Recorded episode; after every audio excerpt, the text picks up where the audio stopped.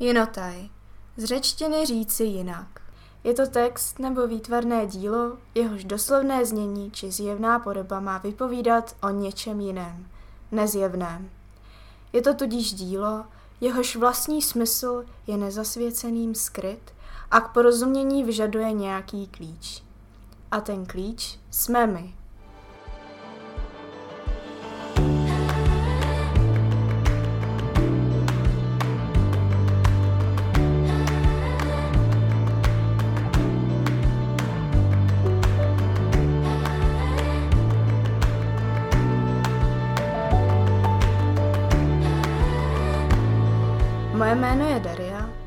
A studuji už druhým rokem překladatelství, ruštinu, češtinu a do toho mám novořecká studia.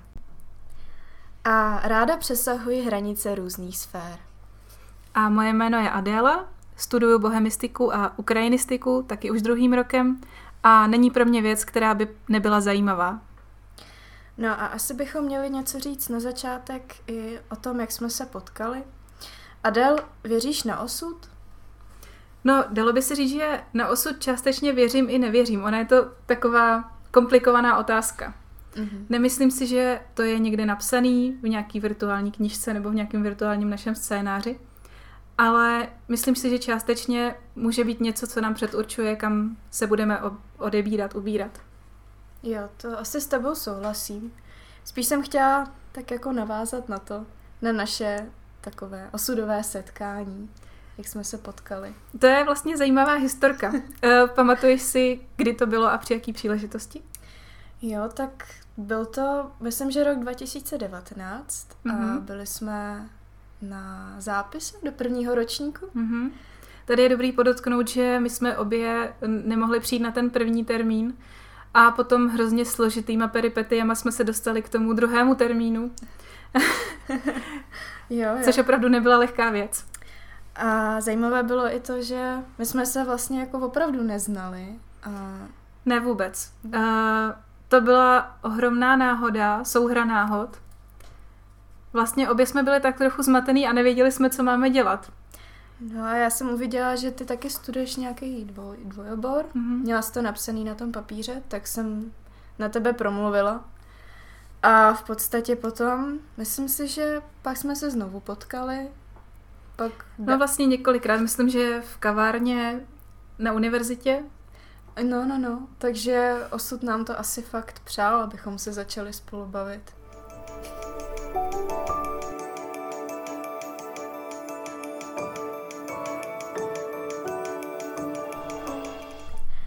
A po dvou letech sedíme tady a nahráváme náš první jinotaj. Přesně tak. Vítej u mě a můžeme se na to vrhnout. tak jo, tak do toho. No a co si teda představíme pod pojmem zpřízněná duše? Pro mě je to opět komplexní otázka. Eh, říká se, že zpřízněná duše nemusí být úplný klon tebe. Ono mezi náma na světě je pravděpodobně jenom jeden člověk, který je tě, a to navíc fyzicky podobný, natož duševně. A zároveň věřím v to, že tvoje zpřízněná duše může být i tvůj opak, protože tě vede k tomu, aby ses osobně rozvíjela. Mm-hmm. Nějak tě doplňuje nebo vede tě k nějaký změně. Mm-hmm. Já teda mám trošku asi jiný pohled na to. Myslím si, že těch zpřízněných duší může být i víc. Nemusí to být vyloženě jedna. Za, jako pokud věříme v reinkarnaci, tak jsme těch minulých životů měli více a nemusí být tady jenom ta jedna duše, která nám rozumí, když to tak řeknu. No to určitě. Hlavně myslím si, že není možný, máš okolo sebe ohromný sociální strom, máš spoustu lidí okolo sebe a dalo by se říct, že každý ten človíček je k něčemu jinému. Je, tvoje zpřízněná duše může být partner, kamarád i rodiče nebo sourozenci. Jo. A každému může svěřit něco jiného. Jo, jo, jo, to souhlasím, protože tady si zmínila důležitou věc ta zpřízněná duše nemusí být tvůj milostný partner, nemusíte mít nějaký jako romantický vztah. Může to být i tvůj vyučující třeba. Klidně, oni, ty intelektuální vztahy jsou hodně důležité a ohledněme se třeba do minulosti. Dřív v podstatě skoro nic jiného než intelektuální vztahy neexistovaly. A ještě jak nás vůbec napadlo tohle téma? Tak uh, asi se mnou budeš souhlasit s jednou věcí, že denodenně třeba na Instagramu nebo na jiných sociálních sítích vidíme um, takový to he's my soulmate nebo she's my soulmate a lidi to berou trošku jinak. Je to... Mm-hmm. A ještě otázka, myslíš si, že soulmates jako pojem je spíš něco přeceňovaného nebo podceňovaného? Možná spíš přeceňované to je. Hlavně lidi si chtějí vysnít někoho, um, s kým budou do konce života, jako v tady tom ponětí. A to mě vlastně přivádí na jednu otázku. Uh, vytváříš si třeba ve své hlavě, nebo vytvářela jsi si třeba i v dětství nějakého ideálního soulmatea s přízněnou duši? To je opravdu dobrá otázka. Asi spíš ano. Nepamatuji si, co se dělo v mý hlavě tehdy, ale spíš než nějaký vizuální uh, části, spíš jsem jako dávala důraz na vlastnosti toho člověka, jak jsem si ho představovala. Mm-hmm. Takže asi, asi tak, no. A měla jsi jako zpřízněnou duši nebo respektive soulmate nějakou fiktivní postavu? Třeba byla si upjatá spoustu dětí nebo dospívajících to tak má, že se upnou na fiktivní postavy, ať už je to superhrdina nebo postava z knížky. To jsem asi neměla. Nevím, a ty? Vážně? No já hrozně. já jsem se fixovala na spoustu fiktivních postav, hlavně z knížek, ale um, mojí obrovskou zpřízněnou duší byla uh, Amélie z Montmartre. Nevím, jestli znáš ten film. Je to francouzský film, myslím, že z roku asi 2000. Mm-hmm. A ona má takový chování, s kterým jsem se já strašně stotožňovala. Jo, v té době to ještě nebylo moc populární, ale dejme tomu, že ona byla takovou průkopnicí mindfulness. Ona žila ten svůj život, všímala si věcí a vnímala ten svět jinak a mě to strašně přitahovalo. Takže se s ní stotožňovala, nebo si chtěla být jako ona? Já jsem spíš si hrozně přála, aby byl na světě někdo takový jako ona. Jasně. Abych se s ním mohla kamarádit. Takhle. Tak asi opravdu jsem nic takového neměla. Jo, mně se líbily určitě některé postavy a viděla jsem něco paralelního s tou postavou, ale neměla jsem nějaké nutkání se na to fixovat nebo tak.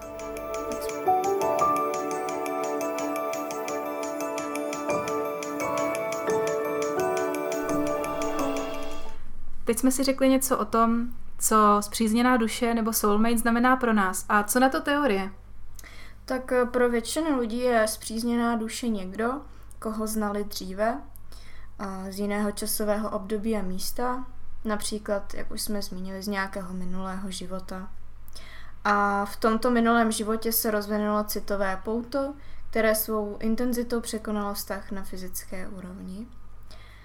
A co se týká teda vzpomínek, tak uh, vzpomínka na tuto pouto určitým způsobem přetrvala i přes očistný proces smrti a znovu se zrodila do nového života.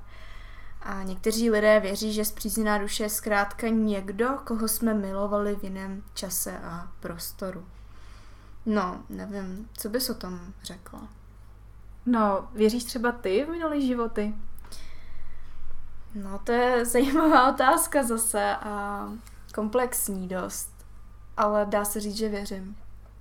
No, já jsem k tomu, jako většina mých odpovědí, je tak trochu dvoustraná, protože na jednu stranu se mi chce říct, že ne, protože to nemá žádný racionální podklad. Mm-hmm. Nicméně často se mi stává, že přijdu k nějaký věci a ku podivu už ji umím, jako bych ji někdy dělala. Jo, že máš i dejaví, jako takový pocit. No, upřímně docela jo, i když dejaví už je dneska objasněný fenomén, hmm. ale pořád jsou to dost zvláštní um, až astrální zážitky. Jo, že často přijdu na místo, který už znám. Mně se to stalo docela výrazně, když jsem byla poprvé ve Vídni. Mm-hmm. Mně strašně dlouho trvalo, uh, než jsem se, když jsem se přestěhovala do Prahy, tak tu Prahu se naučit. Já jsem tady byla neskutečně ztracená, ale do Vídně jsem přijela zorientovala se a úplně vážně, jak kdybych tam někdy žila. To je opravdu zajímavé. Tak to je zajímavá situace. Hlavně se nedá nějak vysvětlit. No, racionálně určitě ne.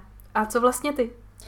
Tak mě teď nenapadá žádný uh, podobný případ, že se mi stal, ale zase mám pocit, že jsem možná reinkarnace někoho z mých příbuzných. No a jak se to projevuje? Proč máš ten pocit? Mm, protože předtím, než jsem se narodila, tak mamce zemřel blízký příbuzný, její babička. A mě opravdu chtěla a mám takový jako spoj s mamkou. Takovou, Mm, takže jakoby pocit sounáležitosti nebo návaznosti na tu ženskou linii. Mhm, jo, přesně tak. Možná je to důvod, proč máš tak dobrý vztah s babičkou a s mamkou? To je taky možný. Že vás spojuje vlastně to, co si, co pochází od vlastně tvojí prababičky. Jo, to je dost pravděpodobné. No a to můžu hned navázat na další část naší, našeho výkladu. Hm, Výborně, povídej. A takové vztahy se spřízněnýma dušemi fakt existují. Všichni jsme se reinkarnovali z minulých životů, pokud teda samozřejmě věříme na reinkarnaci. Tak dejme tomu, že teď věříme. No, nebo uh, abychom používali lepší termín preexistenci. Mhm. Někteří z nás mají na tyto dřívější životy matné vzpomínky a může se nám stát, že potkáme uh, naše zpřízněné duše a zjistíme, že jsme do nich stále zamilovaní. Pokud se zase bavíme o milostných partneřích, samozřejmě. Nepamatujeme si třeba vše, co se stalo v minulosti, ale pocity lásky jsou hluboké a bezprostřední. Existuje různé náboženské systémy, ve kterých se vyskytuje představa reinkarnovaných milenců, což o tom jsme se dneska i bavili, zmínila ses o tom. Jo, to jsme se bavili. Já jsem to taky zjistila poměrně nedávno a spoustu lidí to neví. Troufla bych si říct, že většina, protože uh, jakýsi způsob nebo koncept reinkarnace je dokonce i v judaismu. Uh, Hmm. Jenom taková lehká teorie. Uh, je tam jakýchsi 613 přikázání a traduje se, že pokud nejsi schopná za ten život uh, splnit všech těch 613 přikázání, tak se vrať, vracíš zpátky na zem, Mm. aby se mohla jakoby polepšit. A až potom seš vpuštěná na onen svět. To je dobrý teda. Hlavně je super, v judaismu ne- není peklo. Jo, takže Jo. vlastně pro tebe je peklo to neustálé opakování života, což může znít, znít jako neskutečně frustrující Ale věc. dává to smysl. Ale je to zajímavý koncept, určitě. Hmm. No, protože jedním z nich, z dalších směrů je hinduismus. Že jo, taky se tam traduje o reinkarnaci. Mhm, a tam funguje i ten princip karmy, Mhm. což je další zajímavá věc. Oni, to je zajímavá ideologie, kdy vlastně taky si potrestaná za to, když uděláš něco špatného v životě, takže se to s tebou ponese vlastně i po ty další generace. Jo, jo. No, ale um, tyhle náboženské systémy se vyskytují i v dalších směrech, ve kterých je tato vrstva nenápadná, na první pohled skrytá pod nánosem západní kultury.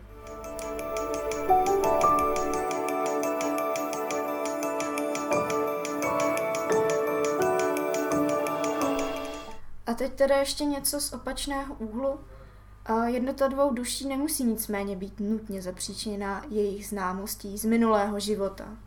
Neustále vznikají nové nové jednoty zpřízněných duší a energie, která z nich vyzařuje. Dává naději dalším lidem. Pro lidi, kteří jsou součástí podobné jednoty, je zpřízněná duše někdo, koho si vysněli právě teď. S minulými životy v takovém případě nemáme nic dočinění. Tak tak, přesně. Uh, Když na to navážu tak trochu oslým můstkem, Mm-hmm. uh, myslíš si, že je vůbec možný ze 7,7 miliard lidí, co jsou na světě právě teď, uh, abys našla v tomhle místě, kde ty teď žiješ, v tomhle čase, absolutně dokonalou zpřízněnou duši? Ne, já si, já si opravdu myslím, že těch zpřízněných duší může být více. Já si taky myslím a hlavně občas mě trochu uh, zarazí, nebo hodně se nad tím zamýšlím, ale nepřipouštím si to moc k tělu, to bych si musela zbláznit, Mm-hmm. že co když ten pravý člověk, ta správná přízněná duše je úplně na jiném konci světa. Je to dost možný, ale je důležitý moc se na to nefixovat a snažit se najít ty pozitiva právě, jak říkám, v tomhle bodě, v tomhle čase, kde teď právě žijeme. Uh, já často říkám takový příklad. Mně totiž bylo 10 milionů Čechů málo, tak jsem si k tomu musela vybrat cizince. Jasně. Takže myslím, že tímhle se tak trochu potvrzuje ta moje teorie. Mhm. Jak si na tom ty? Ty jo. Hele, já bych ještě chtěla říct, že to taky nemusí být nutně opačné pohlaví. Přesně tak a hlavně už jsme tady několikrát zúrazňovali, že nemluvíme jenom o milostných Ano. vztazích. Přesně tak. Um, no já si taky myslím, že není dobré se fixovat na to, že teď a tady musím někoho najít a nemyslet zrovna na to, že no a co když tamhle někde, um, nevím, v Ázii nebo na jiném kontinentě je ten můj nebo moje zpřízněná duše. Určitě. Eh, Já jsem mimochodem k tomuhle tématu četla takovou zajímavou věc, že co se týče zpřízněných duší, uh, lidi často věří buď v osud, mm-hmm. anebo v rozvoj, uh, v jakýsi růst. Lidi, co věří v osud, tak zpravidla jsou přesvědčený, že ten jejich soulmate k ním mm-hmm. je přiřazen nějakou vyšší mocí. Kdežto lidi, kteří věří v ten růst, tak zase věří v to, že samozřejmě může být i mix těchto dvou teorií, Jasně. ale bereme to polárně. Uh, ty, co věří v ten růst, tak zase věří, že z člověka dokážou udělat soulmate. Jo, takhle. Což mi přijde, že se dá brát ještě jinak. Ne, že z toho druhého uděláš soulmate, ale že ze sebe uděláš dokonalého uvozovkách dokonalého partnera. Mm-hmm. Co si myslíš v tomhle uh, osobním rozvoji ve vztahu? Ve vztahu nebo Ve ještě... vztahu, tím myslím v jakýmkoliv mezilidským vztahu, samozřejmě ne v milostným. Jasně. No, tak já si myslím, že je opravdu důležité pracovat na sobě a vlastně tou prací nad sebou, tak si můžeme přitáhnout následně nějakého člověka. Zase podotýkám, nemusí to být milostný vztah, ale třeba máte stejný zájem a mm. přitáhneš si toho druhého. Je to, je, to, je to možný, já na tuhle teorii věřím. A zajímají tě třeba lidi, kteří jsou z úplně jiného oboru? Dokázala by se zbavit třeba s někým, kdo studuje techniku, architekturu nebo úplně něco jiného? No, bylo by to pro mě asi těžké, jelikož se o to moc nezajímám, mm-hmm. ale na druhou stranu by to bylo poučné, si myslím, takže z toho hlediska by mě to bavilo. Já se tedy musím přiznat, že hodně ráda poslouchám nejrůznější paletu lidí, nejrůznějších věků, mm-hmm. kultur. Jasně. Čímž pádem i jazyků. Aha. A zájmů. Hmm. Mě hodně baví třeba povídat si i s vlastním dědou. Uh, on je vojenský inženýr Jasně. a má strašně moc znalostí ze všech možných různých sfér. A v tomhle je, on je hodně můj velký soulmate, protože se zajímá o takovou spoustu věcí a já jsem už od něj toho tolik nasála, mm-hmm. že je to pro mě něco úžasného. Zase další krok poznání tohohle světa. Máš ty někoho takového, kdo tě třeba doplňuje, nebo od koho si hodně převzala znalosti, zkušenosti? Já jsem v minulosti měla jednoho člověka. A možná tady řeknu, že jsem k němu měla i platonickou lásku, jestli se to dá tak nazvat. Mm-hmm. To můj, nebo moje vyučující, nebudu říkat přesně pohlaví, ale a měli jsme bližší vztah. V přednáškách jsem dávala velký pozor a my jsme se vlastně i scházeli mimo uh, školu. A já jsem opravdu spoustu věcí načerpala od toho člověka. Ve spoustě mi ten člověk pomohl. Hlavně mi pomohl se svojí životní cestou.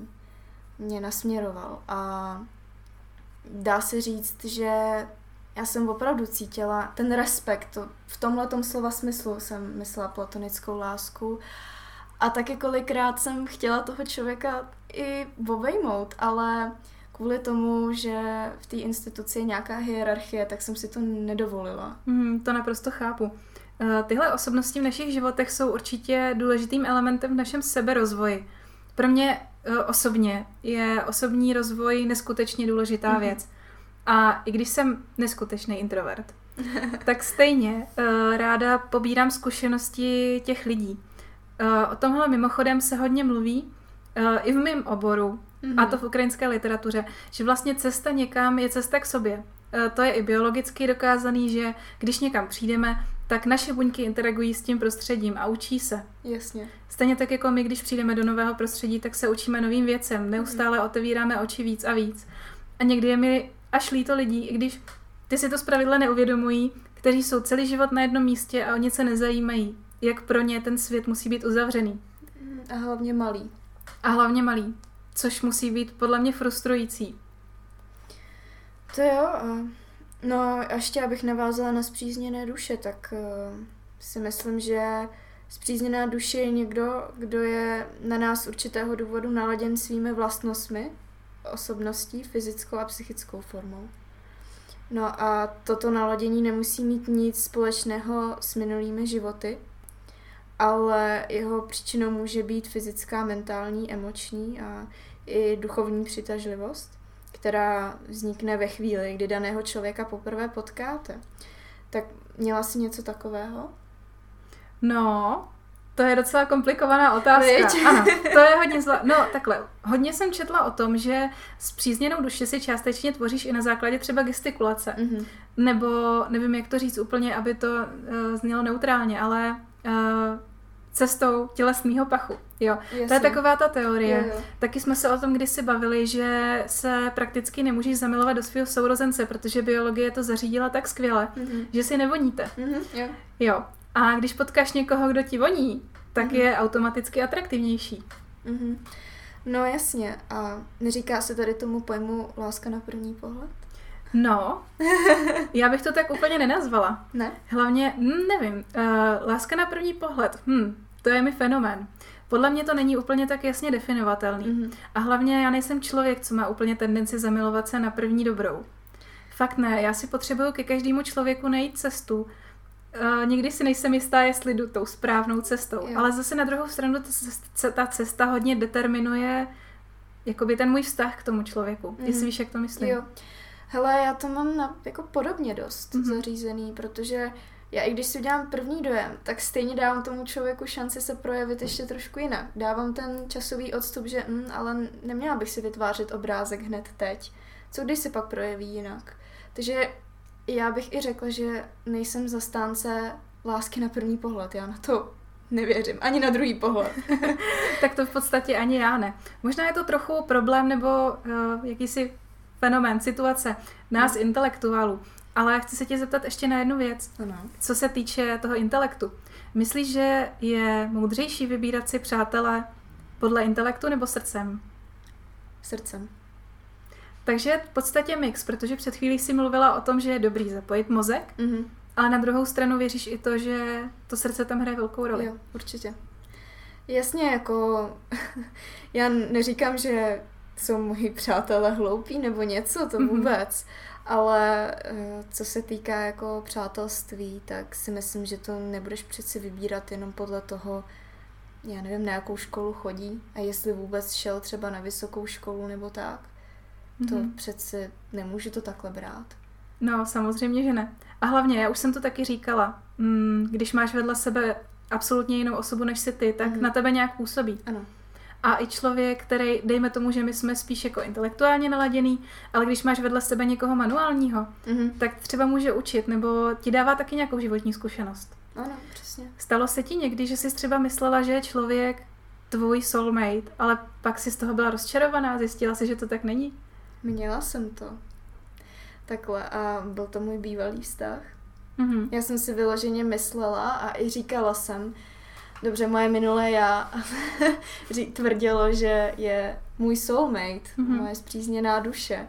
Teď se za to trošku stydím, že jsem ani neměla ponětí, co to je zpřízněná duše, protože jsem si myslela, že jako soulmate je někdo, kdo je můj životní partner Mhm. s kým budu kompatibilní. A přesně já jsem tvrdila i svým kamarádům, že jo, to je můj soulmate. A potom jsem si vědomila, že to úplně tak není, no. Já jsem třeba četla i zajímavou věc, že soulmate ti nemusí být úplně nejpříjemnější osoba. Mm. Můžeme si třeba vzít stránku toho vztahu, že tě to někam posunulo. Že to změnilo pohled na tebe samotnou. Mm-hmm. Hele, s tím, na to musím navázat, že já mám pocit, že mi nejvíc dal ten rozchod. Mhm. Že mě to posunulo, že to byl, to nebyla ani facka, to byl fakt jako odraz. A moje osobnost se docela dost změnila. Že už to není jako to moje minulé já, například v 18 nebo tak. Že už jsem prostě jiný člověk. A to bych jako chtěla říct ještě jednu věc, že si myslím, že s tím daným člověkem, se kterým jsem chodila, kdybychom se znovu potkali uh, v daný časový paralele, tak se podle mě minem, protože už jsme Mhm. jiný lidi. Mhm. Že už to prostě nepůjde. Tak to chápu. A navíc nejsi jediná. V mém okolí je spoustu lidí, který, a obzvlášť v té době před covidový, což je zvláštní, Mhm. eh, přišli na to, že vlastně rozchod nebo opuštění partnera nebo podobná problematika, že jim dala nový život. Jo. Já si myslím, že je dobrý říct lidem, že rozchod, nebo dobře, rozvod, není konec. Určitě ne. Ale v tu chvíli to člověk vidí trochu jinak. Mhm. Jenom triviální příklad. Představ si, nedávno jsme tady měli mrazy, No. sněhu všude, tak jsi nabalená, že jo, v tom kabátě, v té Mhm. čepici a teď si zkus představit, že v létě tady budeš pomalu chodit v plavkách. Přijde ti to jako něco nepředstavitelného, teď je ti zima. Jasně. Teď máš pocit, že potřebuješ oblečení a taky, že ho potřebuješ. Ale jednou zase přijde den, kdy budeš potřebovat toho oblečení míň, jestli víš, kam tím mířím. Jasně. Ale myslím si, že v podobných situacích si člověk musí říct, no ale ono to opomine, že to bude lepší a ne to vidět černě, že je teď konec světa. Mhm. Víš, jestli... Určitě. Takže tak.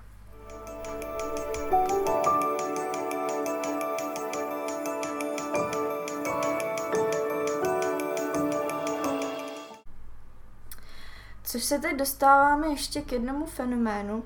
Adel, uh, neříká ti něco duchovní mrkev? Upřímně vůbec. No tak uh, takovému druhu zpřízněných duší říkáme tímhle pojmem duchovní mrkve, které nás vedou k tomu správnému člověku. A tenhle výraz právě odkazuje k jednomu obrazu, kde uh, chlapec sedí na vozíku, jež uh, táhne osel. A chlapec drží dlouhý klacek a na jeho konci je přivázaná mrkev takovým způsobem, aby byla těsně před oslem a přitom na ní nemohl dosáhnout. Tak jak se osel snaží dosáhnout na mrkev, táhne dopředu celý vozík. No a právě tímhle stejným způsobem nás přechodné zpříznění duše táhnou vpřed směrem k té kompatibilní. Důležité ještě podotknout, že tady ty uh, přechodné zpřízněné duše, tak se nemusí jednat o někoho, kdo má na nás uh, pozitivní účinek. Může to být člověk, který ho nemáme rádi, působí na nás nějak jako negativně. Uh, tak? No to vlastně dává obrovský smysl. A tak nějak to potvrzuje to, o čem jsme se tady bavili. Mhm. Uh, ale zase uh, vzpomínám si na citát Zigmunda Freuda, Ano. který tvrdí, že nespokojenost uh, je vlastně něco, co my vyhledáváme. My, když něco chceme, tak si vlastně užíváme ten proces sebetrýznění, když tu věc nemáme a potom, když se ta naše potřeba uspokojí, tak jsme vlastně zklamaný. Mhm. Jo, takže uh, tím jsem chtěla říct, že hledání nebo nějaký proces vytváření si soulmateů vlastně pro nás může být to uspokojení a ne to finální nalezení. To je dost možné, že ta cesta k tomu je Mhm. důležitější než výsledek. Mhm. Jo, tak s tím asi bych souhlasila. To samé to je, uh, teď možná trošku špatný příklad, ale uh, když se snažíš o nějakou tělesnou změnu, chceš mít krásnou postavu, Mhm. tak ty si říkáš, musím zhubnout do tady toho, nebo nevím, naopak přibrat uh, tolik a tolik, abys přibrala, ale ve výsledku tě možná ani tak nepotěší ten samotný výsledek. Třeba si říkáš furt, že je to málo a tak. A pak tě to cvičení začne bavit. Mhm. A nebo pak se dějou taky opačné extrémy, ale to už je, To, to už je jiný to téma. už je jiný téma. Uh, nicméně jsem chtěla říct mm, jednu věc. Dnes je hrozně populární taková ta obecná propagace uh, spokojenosti. Nestěžování si, kultura nestěžování si. Je to podle tebe problém nebo ne? Protože podle mě částečně v lidské povaze je být nespokojený. A nespokojenost je často klíčem k vylepšení nebo ke zlepšení, k inovacím. Co si o tom myslíš? A navazuješ taky na téma body positive, nebo? Mimo jiné. Ano.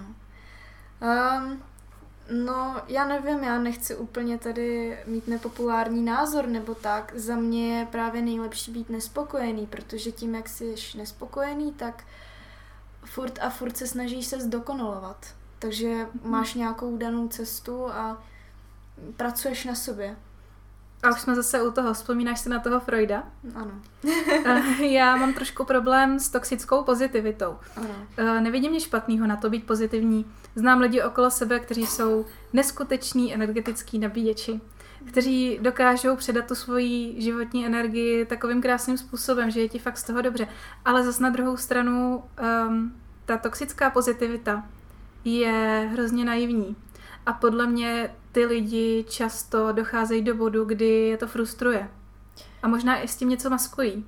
Jo, já jsem měla podobný případ, jeden mezilidský vztah s jedním člověkem a on byl přehnaně pozitivní. já bych i to nazvala tou toxickou pozitivitou. A vždycky, když jsem slyšela jeho mm, úspěchy, nebo že se má opravdu dobře, tak mě to naopak hodně vyčerpávalo. Já jsem se cítila, že nejsem dostatečně dobrá a nechtěla jsem mi pak ani s tím člověkem komunikovat. Fakt jsem měla odpor až. Mm-hmm. A to by podle mě mohl být problém i v tom, kdyby si našla vyloženě člověka, který má identické názory, identickou duši. Že by to kolidovalo. Že by to šlo tak strašně proti sobě, že byste si vlastně nic nedali. Jo, já jsem si vždycky říkala a kladla jsem si tuhle otázku. Bylo by dobrý potkat nějakého člověka, který bude stejný jako já. Ale zase na druhou stranu, jak teď říkáš, tak jasně, že ne. Hlavně by si viděla svoje zrcadlo a to nechceš. No to ne, no. Ale prostě vy byste, ty, ty bys třeba něco řekla, ten člověk by ti na to furt přikyvoval a mm-hmm. to prostě není dobrý. A to by byla potom tichá domácnost. Ano, přesně tak. Tak a co se týče té kompatibility, já jsem vlastně chtěla navázat takovým podtématem. A to jsou ikonické dvojice, mm-hmm. ať mhm. už fiktivní nebo skutečné. Mně teďko takhle z hlavy napadá jako první dvojice Svěrák Smoljak, vlastně tvůrci Jary Zimmermana. Já si myslím, že oni nemohli být absolutními soulmatey, protože ty hry jsou tak vrstevnaté. Tohle by prostě lidi s absolutně stejným naladěním nebyli schopni vytvořit. No, tak oni nemuseli být vyloženě zpřízněné duše. Jako... Já si, tak už jenom fakt, že Zdeněk Svěrák je vlastně bohemista Aha. a Smoljak uh, učil matiku. Mm-hmm. Jo, už tyhle dva různé světy podle mě se tak zvláštním způsobem doplňují, že to možná dává tu genialitu těm dílům. Každý prostě ví něco, každý něco přidá a z toho vzniká ten zajímavý vesmír. No já si teď říkám, že uh, ty tvrdí, že asi jako nejsou soulmates, mm-hmm. ale oni třeba nemusí být, ale já si myslím, že se ty lidi měli potkat aby vytvořili nějaké významné dílo. Mm, tak to každopádně. Tak já teď přejdu uh, k jinému duo vztahu a konkrétně k těm kompatibilním milostním vztazím. Tak uh, myslíš si, že soulmate vyloženě musí být tvůj životní partner? Já myslím, že určitě ne. Já mám pocit, že, jak už jsme říkali, těch soulmateů mám několik mm-hmm. a nejsou to všichni mý partneři. No tak takže chceš i říct, že třeba tvůj partner není tvůj soulmate? Já si myslím, že do velké míry ano. Mm-hmm. Ale mám i lidi okolo sebe, kteří, které bych mohla definovat jako soulmatey, ale jak říkám. Jasně. No já si myslím to samé, že ty můžeš celý pro- život prožít s člověkem, který nemusí být vyloženě tvůj soulmate, ale rozumíte si. Mm-hmm. Ale třeba ne do takové míry jako člověk, se kterým si padnete a nemusíte nic říkat to si vlastně popisovala vztah s tvým příbuzným, myslím, že s dědou, že ani nemusíte si nic říkat a rozumíte si. Mm, jednak s dědou a jednak já ohromného soulmatea vidím vlastně v mamky Bráchovi. Jo. Mým strejdovi, my jsme od sebe docela málo let vzdálený a dalo by se říct, že máme na hodně věcí podobné názory, ale jinak jsme diametrálně jiné osobnosti. Mm-hmm. Mimo jiné, on je daleko větší extrovert. Mm-hmm. Daleko, je daleko schopnější v sociálních situacích, než jsem já. A taky, to už jsem popisovala předtím, hrozně dobře se mi od něj pojímají nejrůznější informace, zajímavosti nebo zkušenosti, nebo dokonce i postoje.